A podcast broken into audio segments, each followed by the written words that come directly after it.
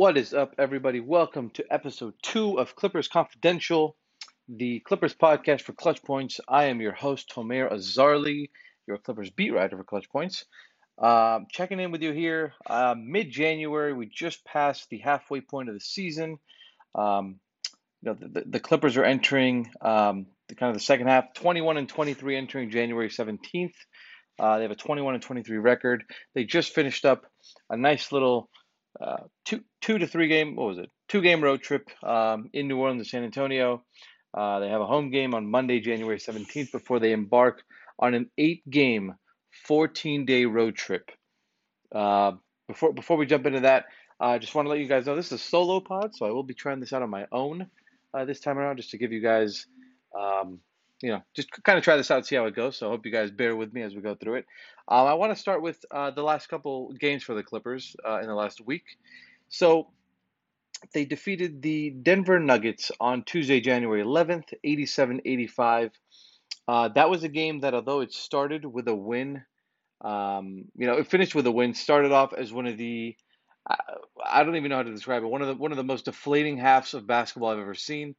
The Clippers scored 28 points in the first 24 minutes of basketball. It was, uh, you know, I had to get a coffee at halftime because I was starting to doze off. It was that bad. Um, the Clippers scored only 28 points. They were down 41 to 28 at half. They held Denver to only 41 points. Uh, it looked like they had a chance if they could figure out some offensive, uh, you know, things. And then, you know, they started out the second half a little rough. They went down by as many as 25 points. That's when head coach Ty Lue made the change, got a couple guys in like Eric Bledsoe, uh, Terrence Mann got in there. They really helped spark a comeback for the Clippers. Um, got them within, I believe it was 10 entering the fourth quarter. They got out to a six or 6-0 run to start the fourth off a couple steals and Amir Coffey layups. And then Reggie Jackson into the game, finished the game off, finished with, I believe, 11 points in the fourth quarter, uh, was clutch for them and, and leading to a win over the Denver Nuggets, who are right, you know, not not that far away in the standings. Um, entering entering Monday, the Clippers will be about two games. Yeah, they're two games back of the Nuggets for the sixth seed. So um, they're not they're not exactly there, but they're not super far away. So something to monitor as well. Um, after that game, you know, Nico Batum, Reggie Jackson, they all preached um, playing together, moving the ball side to side. You know, just not being super selfish, not selfish in, in the traditional term, but um, you know, selfish in the sense that everyone there's there's guys on this team who can go get buckets, and I think that they're you know they know that, but I think they play better. They clearly play better when they play team basketball, and I think that's when they're at their best.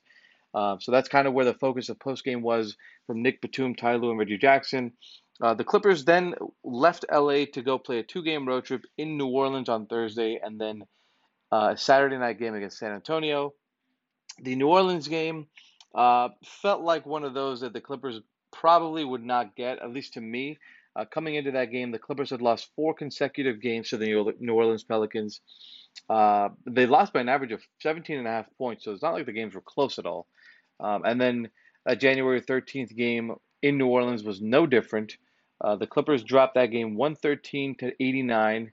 It was uh, it was a shellacking. It was a shellacking. The Clippers really weren't um, weren't in there uh, for much for very long. I think they were down 20 within the first quarter. And so you kind of just look at that, and, and it's one of those games that, uh, for whatever reason, the Pelicans kind of just have the Clippers' number uh, at the moment. That, like I said, they've lost five in a row to them now. They've lost by an average of 18 points in those last five games. Um, you know, this dates back to two games last season, so they've lost all three this year and two last year. So um, a bit of a struggle there for whatever reason, but uh, you know, Ty Lue's said it's, it's, really just the Pelicans' speed and, and, and physicality that they play with. Um, they do like to get out in transition. You know, guys like Josh Hart, uh, Brandon Ingram, Herb Jones, Devonte Graham. Uh, they like to get out in transition, and then you have guys like Jonas Valanciunas who, you know, they're not super flashy, but those are the guys who will make the big plays for you inside. You're having offensive rebounds, uh, hitting hitting that key three pointer uh, when the defense collapses. So uh, the Pelicans have been a struggle. They continue to be a struggle. Luckily, the Clippers only have to see them uh, one more time uh, this season, but it won't be until uh, it won't be until April third, back home in Los Angeles. So maybe things have changed by then. Maybe they get Paul George and slash or Kawhi Leonard back by then. We'll see. We don't really know about that yet. Um, but we'll have to see the Pelicans for a while, so that's good. Um, the Clippers, after fa- falling to the Pelicans, then went to San Antonio, as I mentioned, to play the Spurs on Saturday night. Um, they, they they dropped that game 101 to 94. Uh, that game was was one they probably could have had. Uh, you know, they entered that game uh, tied in the season series 1-1. Um, the, the winner of this game obviously won the season series between them because they only play three times this year. So you know, it's not like they play four like the other teams. They only play three. And so San Antonio won the season series with this with this win. Um, and they actually got within four games of the Clippers with the win. A win for the Clippers would have given them a five game lead and the tiebreaker in the standing. So definitely something the Clippers wanted, but they weren't able to get.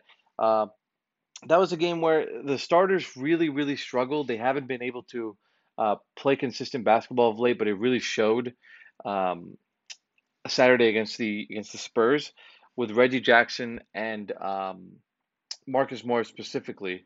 Uh, in that game uh, against San Antonio, Reggie Jackson finished just 3 of 14 shooting, 1 of 6 from 3. Marcus Morris finished 6 of 17 shooting. Um, they really could not get anything going all game, and the Clippers needed the most. It essentially was a repeat kind of of the Denver game where uh, the Clippers went down, you know, I don't want to say big, they were down about 10 to 15 points to the Spurs and the second unit led by you know Terrence Mann, Eric Bledsoe, uh, even Amir Coffey uh, kept them in it at times.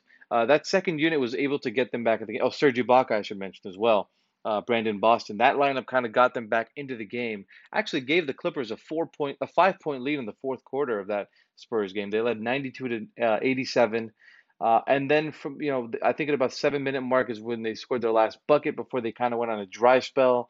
Uh, from the seven minute mark on, they only scored two points, and that really just kind of you know encapsulates just how much of an offensive struggle it was for the Clippers. They scored only 14 points in the fourth quarter of that game. So um, again, you held the Spurs to 16, so it's not like that game was out of reach or impossible to win. It's just that they kind of just ran out of gas, or the starters specifically just didn't have enough gas. The bench was pretty exhausted after willing the team back into a lead. So, uh, and then you got guys like Derrick White who came into the game shooting just 29% from three. He went three of five from three. Uh, you know, finished with 19 points off the bench. Uh, you know, the, the, Spurs actually had seven guys in double figures, led by uh, Derrick White's 19 points. Dejounte Murray had an 18 point near triple double. Devin Vassell finished with 10 points and 11 boards. So uh, it was kind of like an all around effort for the San Antonio Spurs. The Clippers did get four guys in double figures, led by Amir Coffey, who had 20. Uh, he's been fantastic in the last, uh, I would say, maybe five games for them. He's really been a guy that uh, I really don't know where they would be without Amir Coffey at this moment. So um, Amir Coffey's definitely been big for them. And the Clippers, again, they really needed this game, in my opinion. Uh, they didn't get it. It's not the end of the world. It would have just helped for tie-breaking purposes down the line. Um, but this this loss to the Spurs which drops the Clippers to a, a, two and three record over the last five games.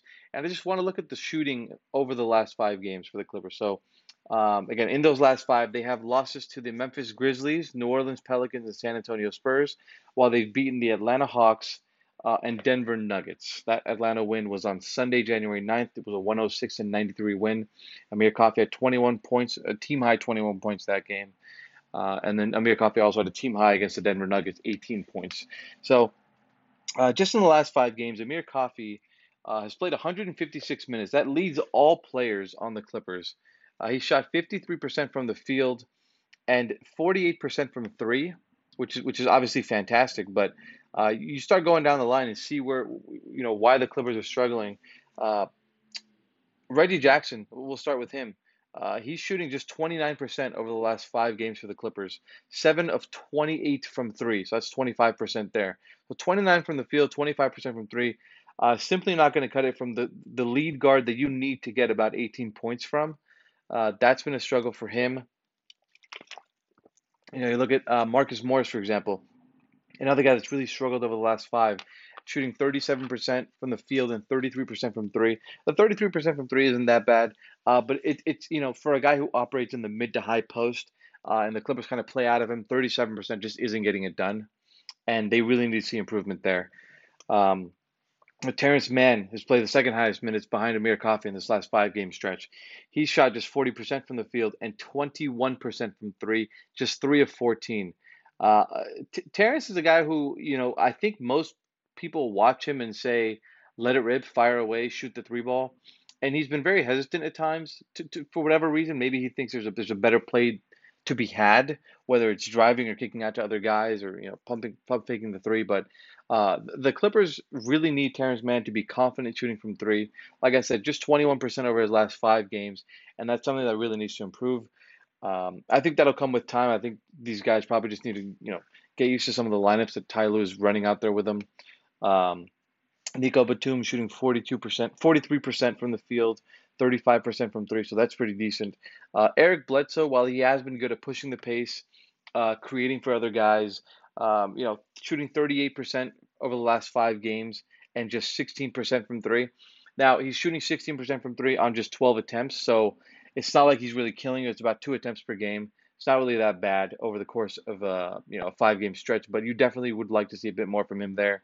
Uh, Brandon Boston, also a guy who struggled, played 101 minutes for the Clippers in the last five games, 32 min- 32 percent shooting from the field, 16 percent from three. Uh, just not going to get it done. Just just really not going to get it done. So the Clippers need their top guys, their top scorers, mainly Reggie Jackson and Marcus Morris, to really just uh, lock in here and, and, and you know maybe find find fresher legs somehow. Uh, but they really need them to find start scoring the ball because um, they they will not be able to um, endure what's coming in the next couple days if they continue to shoot this badly. Uh, so let let's just jump in and talk about what they have coming up right now. Um, they face the Indiana Pacers, like I said, on Monday. Um, they will then embark on an eight game road trip uh, starting Wednesday, January 19th against the Denver Nuggets. Uh, this road trip will be at Denver, at Philadelphia 76ers, at the New York Knicks, at Washington, at Orlando. That Washington Orlando is a back to back. Then they go at Miami. Then they go at Charlotte and at Indiana. That is a back to back as well, the Charlotte Indiana back to back. Before they return home on February 3rd to face the Los Angeles Lakers, which is technically a home game for them. Um, so this trip will take them to most of the East Coast teams. Uh, they they get Denver out of the way as well. Um, but this road trip will be will be. I don't want to say it makes or breaks the Clippers season because they do have a lot of guys out, but uh, we could see some free fall in the standings if they're not able to string together a few wins here. Um, you know, I'm looking at uh, possibly Indiana, who's had guys out and they've been inconsistent. I'm looking at Orlando, who's kind of playing their young guys. Uh, I'm looking at Washington a bit, who's who's kind of been really good at times and then just really struggling. Um, you know, Bradley Beal's been dealing with COVID of late, so there, that's kind of up in the air status. Uh, Denver, uh, again, Nikola Jokic has been playing fantastic for them. Uh, but they're missing Jamal Murray and Nicole and uh, and Michael Porter Jr. So, kind of remains to be seen what what what kind of team you know they they come out and they beat the Lakers by 40 and then lose to the Jazz the next night at home. So, kind of unclear what you're getting from them on a night to night basis. Uh, Philadelphia has been playing very well. Joel Embiid uh, has been on a 30 game streak that ended, I believe, Friday night, but he started one again Saturday night, so it's not like he's uh, struggling by any means. Uh, and again, the Clippers do struggle guarding some big men, so there's a chance Joel Embiid, there's a good chance Joel Embiid will, will light them up. Uh, I guess it's just a matter of how they contain the other guys there. Um, New York with Julius Randle is, is, is, a big game. Julius Randle, R- RJ Barrett's playing uh, better of late. Uh, Evan Fournier has found his stroke a bit. So um, definitely some guys that, that can create problems for you there. Um, Miami, is set to get Bam Adebayo back, uh, I believe, this week from his hand surgery. Uh, they'll probably be limiting him, but he might be up to full speed with about 11 days from when he's expected to return to when the Clippers play him on January 28th. Uh, Charlotte and LaMelo Ball, the Clippers beat them here in Los Angeles. Uh, it wasn't easy. Uh, the, the, the, the Hornets did put up a fight, but the Clippers were able to, to knock that one out of them and win. Um, but it is it is a Charlotte back to back, Indiana back to back. So uh, something to watch there as, as kind of the Clippers try to manage minutes. They've been they've been limiting Amir Coffey's minutes. They've been limiting Marcus Morris and Reggie Jackson and uh, Nico Batum. So um, really, it is a struggle to kind of see how they string together wins over the next uh, two weeks while they go on this road trip. Uh, Paul George is set to be reevaluated. His three week mark from the reevaluation date. It was uh, this past Sunday, the 16th. Um, now, the Clippers did say he'll be reevaluated in three to four weeks. So it remains to be seen exactly when they evaluate him and what the results of those reevaluations show. Uh, I'm sure that one national, you know, some national newsbreaker is going to have it for us in the next couple of days. Um, you know, the Clippers are kind of, um, you know, PG missed a couple games earlier in the season to, to rest that elbow. Came back, played two games, and and you know once once they conducted the MRI, they saw that he had a torn UCL in the right elbow. So um, he was struggling to dribble and shoot at times when he first suffered the injury. So definitely definitely concerning as far as a rest of season outlook. But I think that when you look at PG, uh, it's not something that you know. This it sounds like it's not expected to be season ending uh, as of right now. I think the team has a little confidence that he'll be back at some point this year. So um, we'll kind of see what goes on with with that reevaluation. Uh, there hasn't really been anything on Kawhi Leonard um, over the last couple days or weeks. Uh, we, we, did see that uh, Chris Haynes report about you know him being ahead of schedule and aggressively pursuing a return this season. Uh, the Clippers are in the thick of things for the play-in tournament right now, as we as it stands. They're the eighth seed uh, with a 21 and 23 record. So we'll see how they kind of uh, how things play out over the next couple of weeks. And maybe that affects Kawhi Leonard's return. Maybe it doesn't. Who knows? But if they're in the thick of things for the play-in tournament, they might be the best play-in team uh, possibly ever. So definitely something to watch there. I will say, uh, good news on the injury front is that Luke Kennard and Justice Winslow have both come out of health and safety protocols. Uh, Luke Kennard was in health and safety protocols for I believe 16 days, 15 days, uh, and he missed eight consecutive games with that um, in health and safety protocol. So uh, good to see that he's been he's he's able to get out of that. He's he's probably going to have to ramp up because he was away from the team uh, for so long, away from the basketball court for so long. Uh, same goes for Justice Winslow, but probably not as drastically. Um, you know, they'll be in return to competition conditioning. That's the injury status over the next couple of days, and we'll see when they can return. But uh, they they will definitely be a welcome addition back to the team. Um, as far as the road trip that's coming up, um, you know, Denver, Philadelphia, New York, Washington, Orlando, Miami, Charlotte, Indiana. Um, you know, tough to tough to see, tough to see more than maybe three wins there. Uh, like I said, and, and maybe Orlando, Charlotte, maybe Indiana there, uh, because these are a lot of teams that are fighting for playoff lives, and uh, teams seem to be getting healthy at the right time uh, when they face the Clippers. So, um, my guess is the Clippers go three and five on this upcoming road trip. Uh, they probably beat Orlando. They probably beat Charlotte. They probably beat Indiana, in my opinion. Now, um, you know, things could change drastically with COVID protocols and injuries and all that stuff. But my prediction is a three and five record over the next uh, two game, two week road trip for the Clippers. Um, that is really all we have for this week. I did release uh, a pretty good, well, if I do say so myself, a pretty good Lou Williams article. Uh, I, I got to speak to Lou Williams for the first time since he got traded uh, from Los Angeles last year. Uh, we talked for about 10 minutes after the Hawks game, and he gave me some, you know, some good insight on, on what he was thinking, what he was feeling when, when the Clippers traded him last trade deadline. And uh, so, if you guys want, if you, I, I, highly recommend you guys check that out. I've got a lot of good feedback from everyone on this, but if you haven't checked it out, I, I would recommend that you guys check it out, please.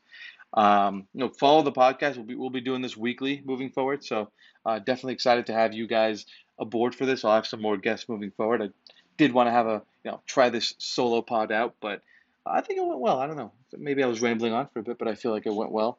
And um, yeah, just just keep tuning in, keep subscribing. Uh, you know, if you have any questions, comments, concerns, shoot them shoot them at me on Twitter. Know, I'll, I'll, I'll try to respond to you guys as much as I can. It's always fun engaging with fans.